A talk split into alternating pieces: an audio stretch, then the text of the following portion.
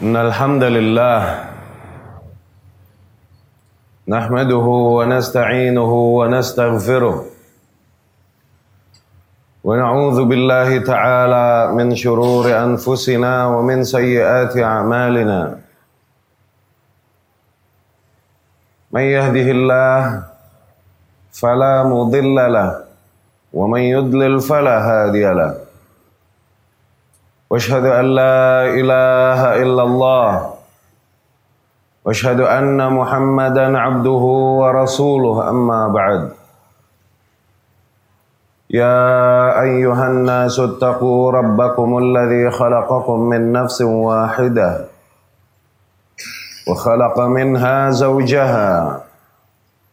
وبث منهما رجالا كثيرا ونساء. واتقوا الله الذي تساءلون به والأرحام. إن الله كان عليكم رقيبا. يا أيها الذين آمنوا اتقوا الله حق تقاته ولا تموتن إلا وأنتم مسلمون. يا أيها الذين آمنوا اتقوا الله وقولوا وخير الهدي هدي محمد صلى الله عليه وسلم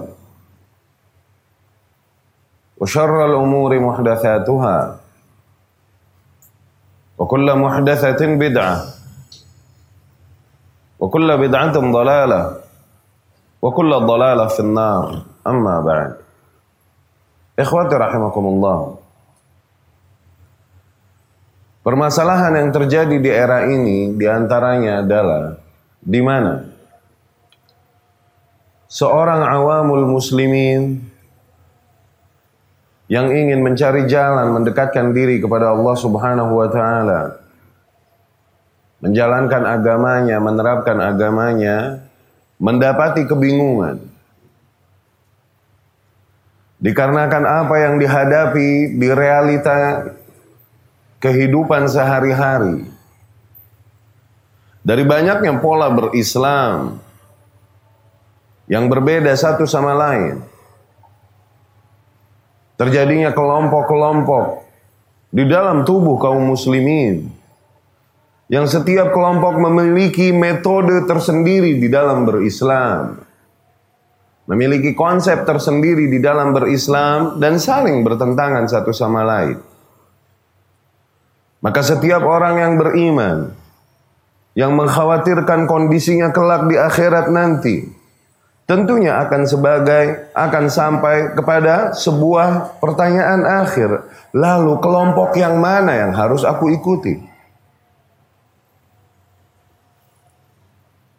Islam dengan metode yang mana yang harus aku tempuh?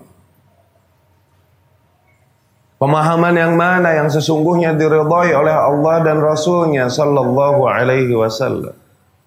Setiap manusia yang masih mengkhawatirkan keselamatannya atau kecelakaannya di akhirat kelak pasti akan sampai kepada jawaban ini. Sampai kepada pertanyaan ini. Dan juga di sisi lain, para kaum non-muslimin, orang-orang yang memang mereka lahir di dalam keluarga yang tidak memilih Islam sebagai agamanya. Kemudian mereka membaca dan mendengar tentang Islam yang sesungguhnya sebagaimana yang mereka bacakah atau sebagaimana yang mereka dengar. Kemudian Allah Subhanahu wa taala sentuh hatinya dengan hidayah sehingga tergeraklah hatinya mulai untuk masuk Islam dan menjadikan Islam sebagai agamanya dan meninggalkan agama kekafiran. Namun mereka pun sampai kepada pertanyaan yang sama. Ternyata Islam tidaklah satu pola, satu metode yang dia temui di lapangan. Banyak metode berislam dan kemudian setiap kelompok membenarkan metodenya masing-masing dan tentunya mengingkari metode yang lain. Ketika dia bertemu dengan dai dari salah satu kelompok, Berangkat dari keawaman dan kejahilannya, ketidaktahuannya, dia akan merasa bahwa kelompok itu yang benar. Bertemu dai dari kelompok lain, mendengarkan penjelasannya, dia akan mengatakan, "Iya, kelompok ini yang benar." Bertemu dengan dai dari kelompok lain, "Oh iya, kelompok ini yang benar." Sehingga dia tidak tahu mana yang harus dia pilih.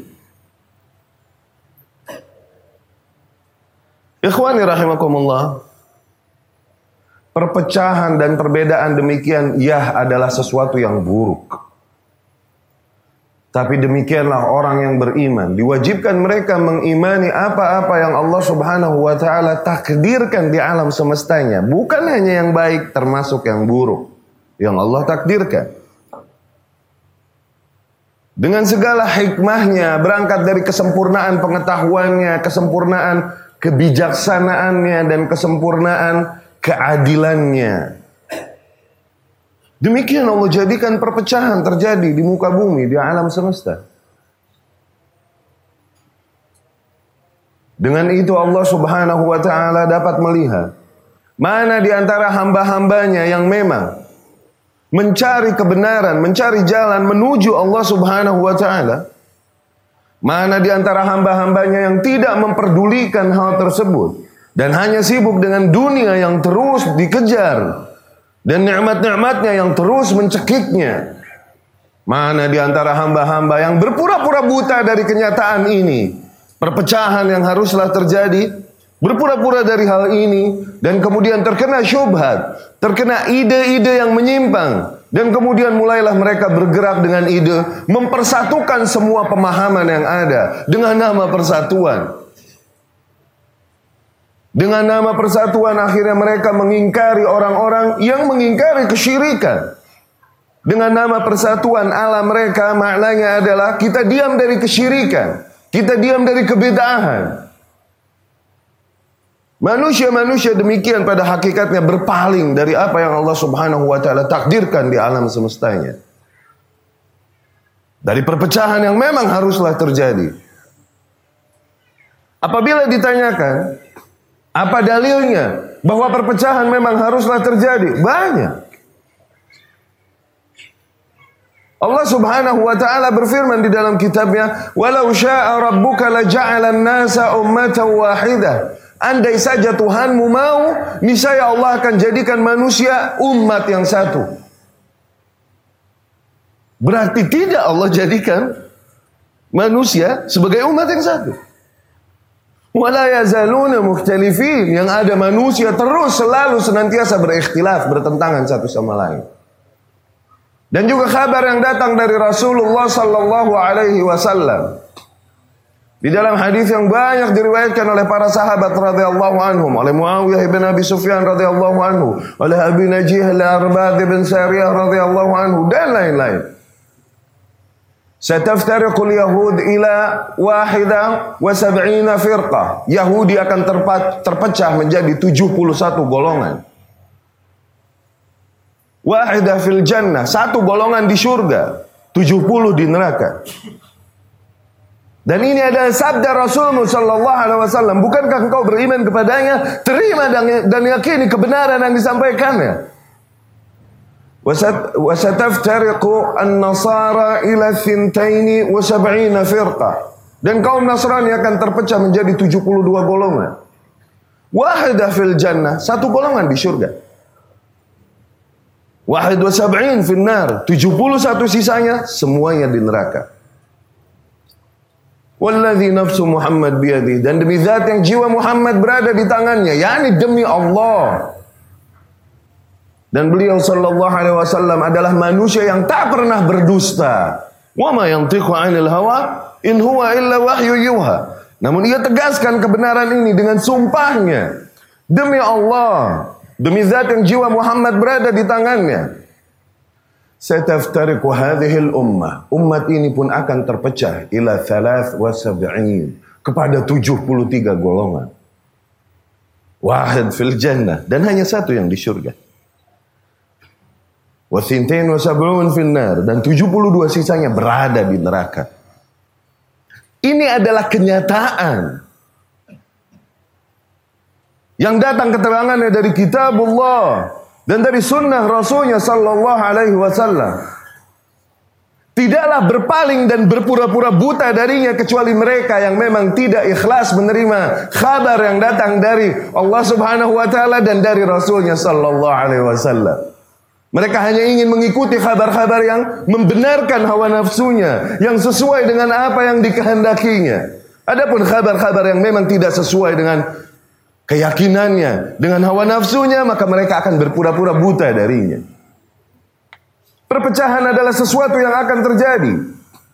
Dan itu termasuk qadarullah al-kauniyah.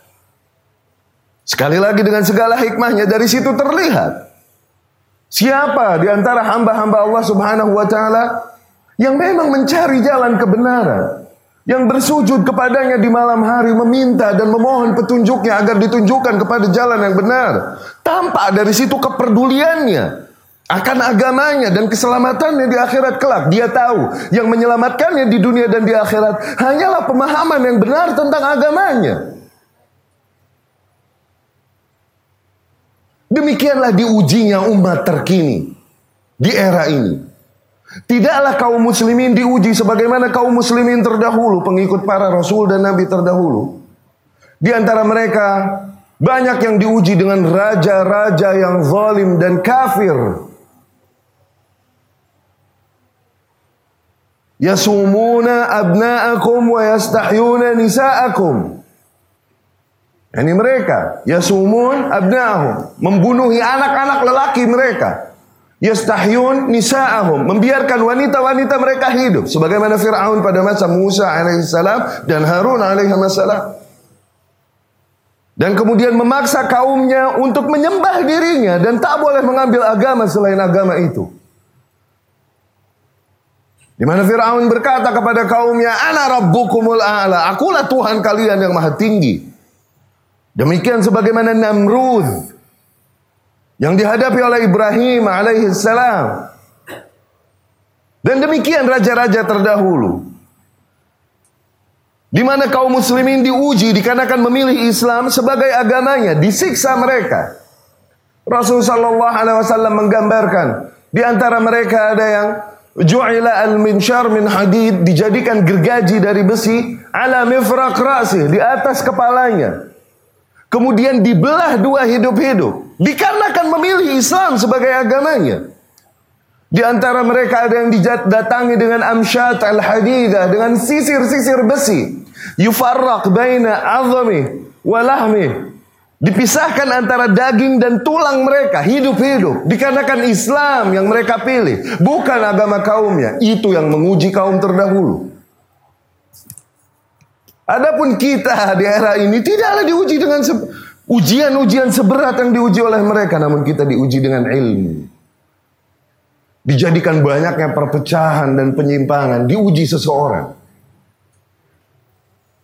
Di mana jalan yang mana yang dia tempuh? Sejauh apa dia berserah kepada Allah dan meminta petunjuk kepada Allah Subhanahu wa taala. Itu yang diujikan kepada kita kaum ini. Adapun ujian-ujian yang menimpa kita dari perlawanan-perlawanan, orang-orang yang membenci Islam, baik dari kafir ataupun dari kaum muslimin sendiri, maka hal demikian sungguh tidak ada apa-apanya dengan dibandingkan dengan azab dan perlawanan kaum terdahulu terhadap para kaum muslimin. Sungguh tak pantas kita mengeluhkan Ujian yang ditimpakan atas kita dari tindakan dan perlakuan para musuh sunnah dan musuh tauhid dari ahli syirik dan ahli bid'ah. Tak pantas kita mengeluhkan itu karena tidak ada apa-apanya. Dibandingkan permusuhan, perlawanan yang diberikan oleh para kaum musyrikin terhadap kaum muslimin terdahulu. Yang kita keluhkan adalah banyaknya konsep dan metode berislam. Banyaknya syubhat, Hal-hal yang menyamarkan pandangan sehingga terjerumuslah seorang muslim ke dalam kesesatan, kekeliruan, pemahaman yang menyesatkan dan mendatangkan kerusakan di muka bumi. Sehingga seorang muslim bisa jadi berangkat dari kekeliruan dan kesesatannya ini. Dia mengangkat senjata atas ayahnya dan ibunya dan mengkafirkan orang tuanya dan membunuh mereka. Berangkat dari kesesatan pemahamannya ini, Seorang muslim akhirnya mengkafirkan negeri para penguasa juga rakyatnya dan menghalalkan darah mereka kemudian melakukan tindakan-tindakan terorisme yang terjadi. Berangkat dari pemahaman yang keliru ini, Seorang muslim akhirnya meninggalkan sholatnya, zakatnya, sodakohnya dan berkata bahwa sesungguhnya itu semua tidaklah wajib.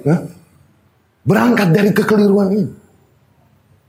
Maka pertanyaan kita ya khwani rahimakumullah. Lalu di antara seluruh konsep yang ada. Sesungguhnya konsep yang mana yang lebih benar dan lebih dekat kepada kebenaran, lebih diridhai oleh Allah dan Rasulnya Sallallahu Alaihi Wasallam, lebih membawakan kita kepada keselamatan baik di dunia ataupun di akhirat. Maka jawabannya adalah demi Allah, tidak ada jalan lain yang membawakan manusia memang benar kepada Allah Subhanahu wa taala kecuali jalan sunnah Rasulnya sallallahu alaihi wasallam. Di mana hanya satu jalan itu yang dapat mendekatkan diri seorang hamba kepada Allah Subhanahu wa taala. Allah Subhanahu wa taala berfirman, "Qul in kuntum tuhibbunallaha fattabi'uni." Katakanlah bahwa memang apabila kalian mencintai Allah, kalian menginginkan pahalanya, ridhonya, kalian mencintai Allah, Fattabi'uni. Katakan wahai Muhammad kepada para manusia. Apabila memang kalian beriman kepada Allah. Ingin mendekatkan diri kepadanya. Mencintainya. Fattabi'uni. Maka ikuti aku. Hanya itu jalannya. Ittiba' kepada ajarannya. Sunnahnya. Yuhibbukumullah. Hanya dengan mengikutiku barulah Allah akan membalas cinta kalian. Maknanya tanpa mengikutiku jangan harap Allah akan membalas cinta kalian. Sebesar apa pun cinta, pengorbanan, ibadah yang kalian lakukan tanpa mengikuti Rasulullah sallallahu alaihi wasallam, kalian tak akan mendapatkan apa yang kalian harapkan dari Allah Subhanahu wa taala, dari pahalanya, ganjarannya, surganya. Fattabi'uni, ikuti aku. Itu satu-satunya jalan. Yuhibbukumullah. Hanya dengan itu Allah akan mencintai kalian, membalas cinta kalian. Tanpa mengikutiku, Allah tak akan membalas cinta kalian. Maknanya. Dan kemudian dengan mengikutiku, Allah Subhanahu wa taala sebagai bentuk rahmat dan cintanya bagi mereka yang mengikuti sunnah Rasul sallallahu alaihi wasallam, Allah berikan bonus, bukan hanya pahalanya, tapi yaghfir lakum dzunubakum. Dan dengan itu, dengan mengikutiku, Allah akan mengampuni bagi kalian dosa-dosa kalian. Maka ahlus sunnah yakni kaum yang mengikuti memang sunnah yang murni sebagaimana yang datang dari Rasulullah sallallahu alaihi wasallam mereka adalah kelompok yang paling berhak mendapatkan keselamatan dari 73 kelompok yang ada. Bukankah mereka yang semakin mirip akidahnya, ibadahnya kepada sebagaimana yang diajarkan Rasul sallallahu alaihi wasallam lebih berhak untuk mendapatkan kedekatannya kepada Rasul dan juga kedekatannya kepada Allah Subhanahu wa taala? Dan demikian pula Allah Subhanahu wa taala perintahkan untuk mengikuti mereka yang memang mengikuti Rasulullah sallallahu alaihi wasallam. Dijadikan para sahabat ridwanullah alaihim sebagai patokan setelah sunnah Rasul sallallahu alaihi wasallam agar manusia tidak lagi berpecah belah. Tidak lagi setiap kelompok bisa menunggangi hadis-hadis yang datang dari Rasul sallallahu alaihi wasallam kemudian membenarkan konsepnya masing-masing dan mengingkari yang lain. Tidak. Dilihat bagaimana cara memahami ayat dan hadis yang tepat, bagaimana cara mempraktekannya yang tepat sebagaimana yang dimaksud oleh Allah Subhanahu wa taala. Lihat sebagaimana pemahaman dan praktek generasi terbaik salafus saleh, para sahabat radhiyallahu anhum. Jalan itulah yang kita diperintahkan untuk menempuhnya. Allah Subhanahu wa taala berfirman, "As-sabiquna al-awwaluna minal muhajirin wal ansar." Para pendahulu di dalam agama Islam. Baik dari golongan muhajirin dan ansar. Yakni para sahabat radhiyallahu anhu. Walladzina taba'uhum bi ihsan. Dan juga orang-orang yang mengikuti mereka yakni mengikuti para sahabat di dalam beragama, berakidah sebagaimana mereka berakidah, beribadah hanya sebagaimana mereka beribadah, berjihad sebagaimana konsep dan metode jihad yang ada pada mereka, bernegara sebagaimana mereka bernegara. Dan orang-orang yang mengikuti mereka dengan baik. Itulah orang-orang yang radhiyallahu anhum wa an. Itulah orang-orang yang pada hakikatnya Allah ridhoi dan demikianlah pula orang-orang yang pada hakikatnya meridhoi Allah Subhanahu wa taala. Maka keridhaan Allah Subhanahu wa taala Ketika kita mendapati banyaknya pola dan konsep berislam yang berbeda satu sama lain, lalu pola dan berislam yang mana yang diridhoi, dicintai, dibenarkan oleh Allah Subhanahu wa taala adalah pola sebagaimana para sahabat radhiyallahu anhum mengamalkan Islam. Salafus saleh Allah tegaskan radhiyallahu anhum kaum muhajirin, kaum ansar, para sahabat dan orang-orang yang mengikuti pola mereka dengan baik itulah orang-orang yang Allah ridhoi mereka dan pada hakikatnya mereka pun meridhoi Allah Subhanahu wa taala. Dan dari situ dapat kita fahami, mereka yang berpaling dari jalan sunnah, jalannya para sahabat radhiyallahu anhum bukanlah orang-orang yang Allah ridhoi. Dan pada hakikatnya mereka pun masih belum meridhai Allah Subhanahu wa taala dikarenakan masih memilih jalan yang lain selain jalan sunnah dan jalan salaful ummah. Dan Allah ancam mereka yang berpaling dari jalan yang hak tersebut. Metode yang hak tersebut. Allah ancam mereka dengan ancaman yang pedih baik di dunia ataupun di akhirat. Allah Subhanahu wa taala berfirman, "Wa man yushaqiqir rasul" Min ba'di ma tabayyana lahul huda. Barang siapa yang menentang petunjuk Rasul sallallahu alaihi wasallam setelah datang kepadanya petunjuk. Menentang Rasul bukanlah terjadi dengan tidak aku tak mau mengikuti Rasul. Tidak dengan perkataan demikian. Tak mungkin seorang muslim mengatakan demikian. Tidak mungkin terjadi pada seorang muslim. Maka penentangan kepada Rasulullah sallallahu alaihi wasallam terjadi adalah ketika disampaikan kepada seseorang, sungguh apa yang diajarkan Rasul tidak seperti yang kau praktekkan. Apa yang kau praktekkan sesungguhnya tidak diajarkan oleh Rasul Shallallahu Alaihi Wasallam.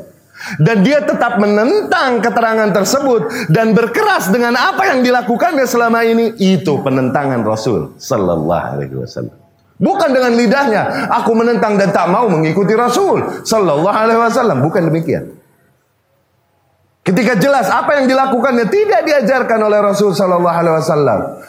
Ma tabayyana lahul huda. Setelah datang padanya petunjuk, yakni setelah disampaikan ilmu, sesungguhnya yang dilakukan Rasul demikian, tidak seperti yang kau lakukan. Ada seorang ahli ilmu menyampaikan kepadanya petunjuk. Bukan berangkat dari ketidaktahuan. Barang siapa yang menentang Rasul, setelah datang kepadanya petunjuk, wa yattabi' ghaira mu'minin, kemudian dia mengikuti metode lain, jalan lain.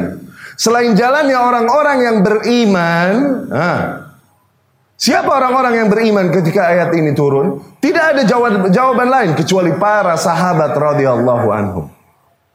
Yani mereka beragama tidak sebagaimana para sahabat beragama.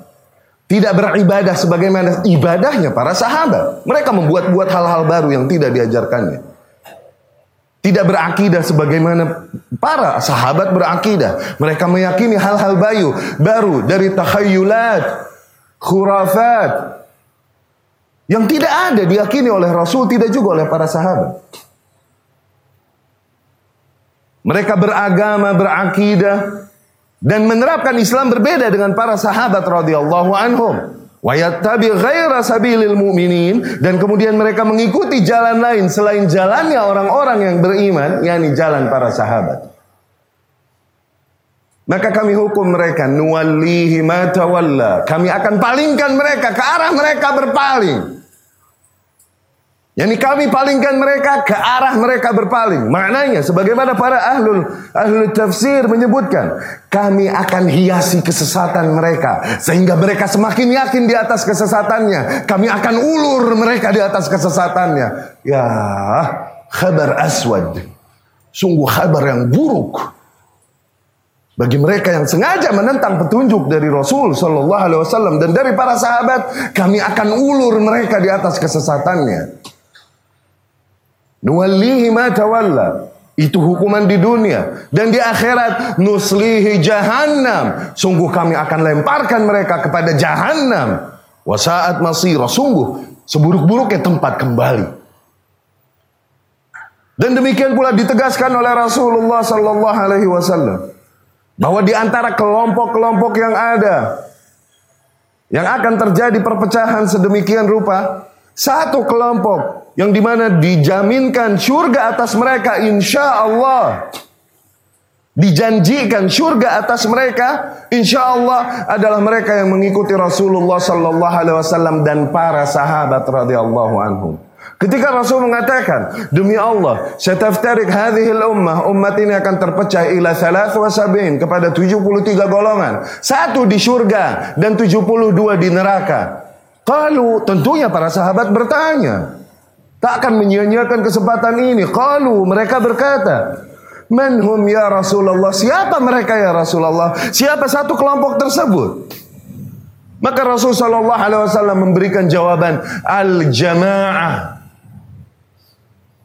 Jamaah ini yakni para sahabat radhiyallahu anhu persatuan ini maka jadilah ahlus sunnah adalah ahlul jamaah yang dimaksud dengan al jamaah adalah ma wafaqal haq walau kunta wahdak mereka yang sesuai dengan kebenaran, mereka yang sesuai dengan kitabullah dan sunnah Rasul sallallahu alaihi wasallam dan jamaah para sahabat radhiyallahu anhum. Kalaupun mereka bersendirian, maka merekalah jamaah.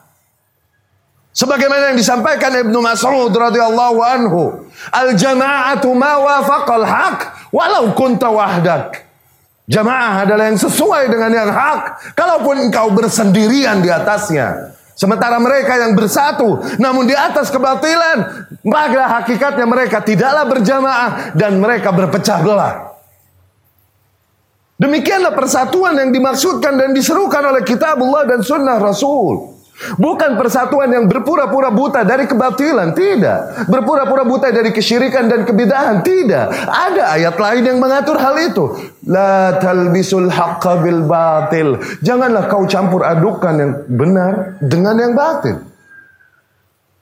Maka hak dan batil memang harus dipecah. Maka kita adalah pemecah belah. Ya, pemecah belah antara hak dan batil. Kita adalah kaum bukan pemersatu, kita pemecah belah. Pemecah belah antara tauhid dan syirik. Pemecah belah antara sunnah dan bid'ah. Demikian Rasul sallallahu alaihi wasallam dituduhkan oleh kaumnya, "Ya Muhammad, safahta ahlamana." Wahai Muhammad, engkau porak-porandakan angan-angan kami. Farakta bainal aba wal abna. Kau pecahkan antara ayah dengan anaknya. Antara seseorang dengan saudaranya. Antara seseorang dengan kaumnya. Demikian Rasul dituduh memecah belah. Dikarenakan memecah belah antara hak dan batil. Adapun perintah untuk bersatu adalah bersatu di atas hak. Bukan mempersatukan antara keburukan dengan kebenaran. Demikianlah perintah yang datang dari Rasul Shallallahu Alaihi Wasallam ditegaskan bahwa dari 73 kelompok tersebut siapa mereka ya Rasulullah yang selamat? Satu dari 73 tersebut siapa mereka ya Rasulullah? Al jamaah jamaah ini. Dan mereka yang mengikuti konsep para jamaah tersebut. Mengikuti konsep dan metode beragama para sahabat jamaah Rasulullah sallallahu alaihi wasallam jadilah kita ahlus sunnah dan ahlul jamaah, ahlus sunnah wal jamaah. Di sana lain ketika Rasul ditanya, "Man haula ya Rasulullah?" Siapa mereka wahai Rasulullah? Siapa satu kelompok tersebut yang dijanjikan surga atas mereka? Rasul pun berkata sallallahu alaihi wasallam, "Ma ana alaihi al-yauma wa ashabi." Mereka yang sesuai berada di atas jalan yang sama, metode yang sama denganku dan para sahabatku hari ini. Yang mereka yang beragama sebagaimana Rasul dulu beragama. Mereka yang hanya melakukan ibadah sebagaimana Rasul dulu melakukan ibadah. Mereka yang berakidah sebagaimana Rasul dan para sahabat berakidah. Ah, mereka yang paling layak menjadi satu kelompok dari 73 kelompok yang celaka. Aku lu qauli hadza wa astaghfirullah li wa lakum. Bismillahi walhamdulillahi wa qad kafa. Wassalatu wassalamu ala sayyidil mustafa wa ala alihi wa ashabihi wa man kanu bi atharihim uktafa. Amma ba'd. Ikhwani rahimakumullah. Sesungguhnya Allah Subhanahu wa taala tidak akan mentakdirkan kesesatan bagi mereka yang memang Allah Subhanahu wa taala layak berikan atasnya hidayah. Allah Subhanahu wa taala tak akan menghinakan mereka, orang-orang yang ikhlas dan tulus mencari jalan menuju mendekatkan dirinya kepada Allah Subhanahu wa taala dan Allah Maha tahu isi hati hamba-hambanya. Maka di dalam mencari kebenaran, tugas Nabi Shallallahu Alaihi Wasallam, para Rasul alaihi wasallam, dan juga para pewaris mereka, yang di mana kita adalah para pengikutnya, yaitu para ahli ilmu, sebagaimana Rasul katakan Sallallahu Alaihi Wasallam, al ulama, para ulama, warathatul anbiya, mereka lah para pewaris Nabi. Tugas mereka hanyalah menyampaikan jalan kebenaran Wa ma'ala rasul illa al-balagh. Tidak ada tanggung jawab lain bagi Rasul kecuali hanya menyampaikan. Kewajiban kita adalah menyampaikan hidayah al-irsyad, hidayah ad-dilalah, hidayah al-ilm. Kita hanya menyampaikan mana jalan kebenaran. Itu jalan kebatilan, ini jalan kebenaran. Menjelaskan mana yang sesuai dengan ilmu, mana yang hak dan yang mana yang batil. Mana yang syirik, mana yang tauhid. Mana yang sunnah, yang mana yang bid'ah. Mana yang ta'ah, mana yang bentuk ketaatan kepada Allah, mana yang maksiyah. Demikianlah tugas para ahli ilmu. Sebagai para pewaris Rasulullah sallallahu alaihi wasallam. Tugas mereka adalah menyampaikan jalan kebenaran yang seharusnya. Adapun tetap hati manusia berada di tangan Allah Subhanahu wa taala yuqallibuha. Allah bolak-balikan hati mereka sekehendaknya. Maka dari situ di dalam mencari petunjuk. Inilah yang dapat kami sampaikan dari kebenaran. Yang selama ini kami cari dan kami yakini. Namun jangan lupakan doa-doamu di dalam sujudmu, tangismu, minta petunjuk kepada Allah Subhanahu wa taala agar ditunjukkan, diarahkan hatimu, dibuat hatimu yakin, meyakini mana jalan yang benar dan menjauhi jalan kebatilan. Dibuat yakin hatimu mana kelompok yang benar. Diberikan kekuatan hatimu meninggalkan kelompok-kelompok yang ternyata menyimpang. Petunjuk berada di tangan Allah Subhanahu wa taala. Ini yang dimaksud dengan hidayah taufik yang hanya menjadi Hak prerogatif Allah Subhanahu wa taala. Tidak bisa seorang manusia semulia apa pun ia untuk memaksakan hidayah pada hati manusia yang lain. Tidak bisa. Dikarenakan apa? Hati manusia berada di tangan Allah Subhanahu wa taala. Maka senantiasa kita doakan bagi diri kita, istri dan anak-anak kita, ahli kita dan juga bagi para kaum muslimin semua bentuk petunjuk yang mendekatkan diri kita kepada Allah Subhanahu wa taala, menuntun kita ke arah kebenaran dan menjauhkan kita dari kebatilan yang hanya akan membawakan kesengsaraan bagi kita di dunia dan di akhirat. اللهم أعز الإسلام والمسلمين وأهلك الكفرة والمبتدعة أعداءك أعداء الدين اللهم مزق جمعهم وشتت شملهم وزلزل أقدامهم وألقي في قلوبهم الرعبة إنك على كل شيء قدير ربنا لا تزغ قلوبنا بعد إذ هديتنا وهب لنا من لدنك رحمة إنك أنت الوهاب. اللهم إنا نسألك من كل خير. سألك به نبيك محمد صلى الله عليه وسلم. ونستعيذ بك من كل شر. استعاذ بك منه نبيك محمد صلى الله عليه وسلم. اللهم اغفر للمسلمين والمسلمات والمؤمنين والمؤمنات الأحياء منهم والأموات إنك سميع قريب مجيب الدعوات ويا قاضي الحاجات. اللهم لا تسلط علينا بذنوبنا من لا يخافك ولا يرحمنا. ربنا أفرغ علينا صبرا وثبت أقدامنا وانصرنا على القوم الكافرين. ربنا أوزعنا أن نشكر نعمتك التي أنعمت علينا وعلى والدينا وأن نعمل صالحا ترضاه وأدخلنا برحمتك في عبادك الصالحين.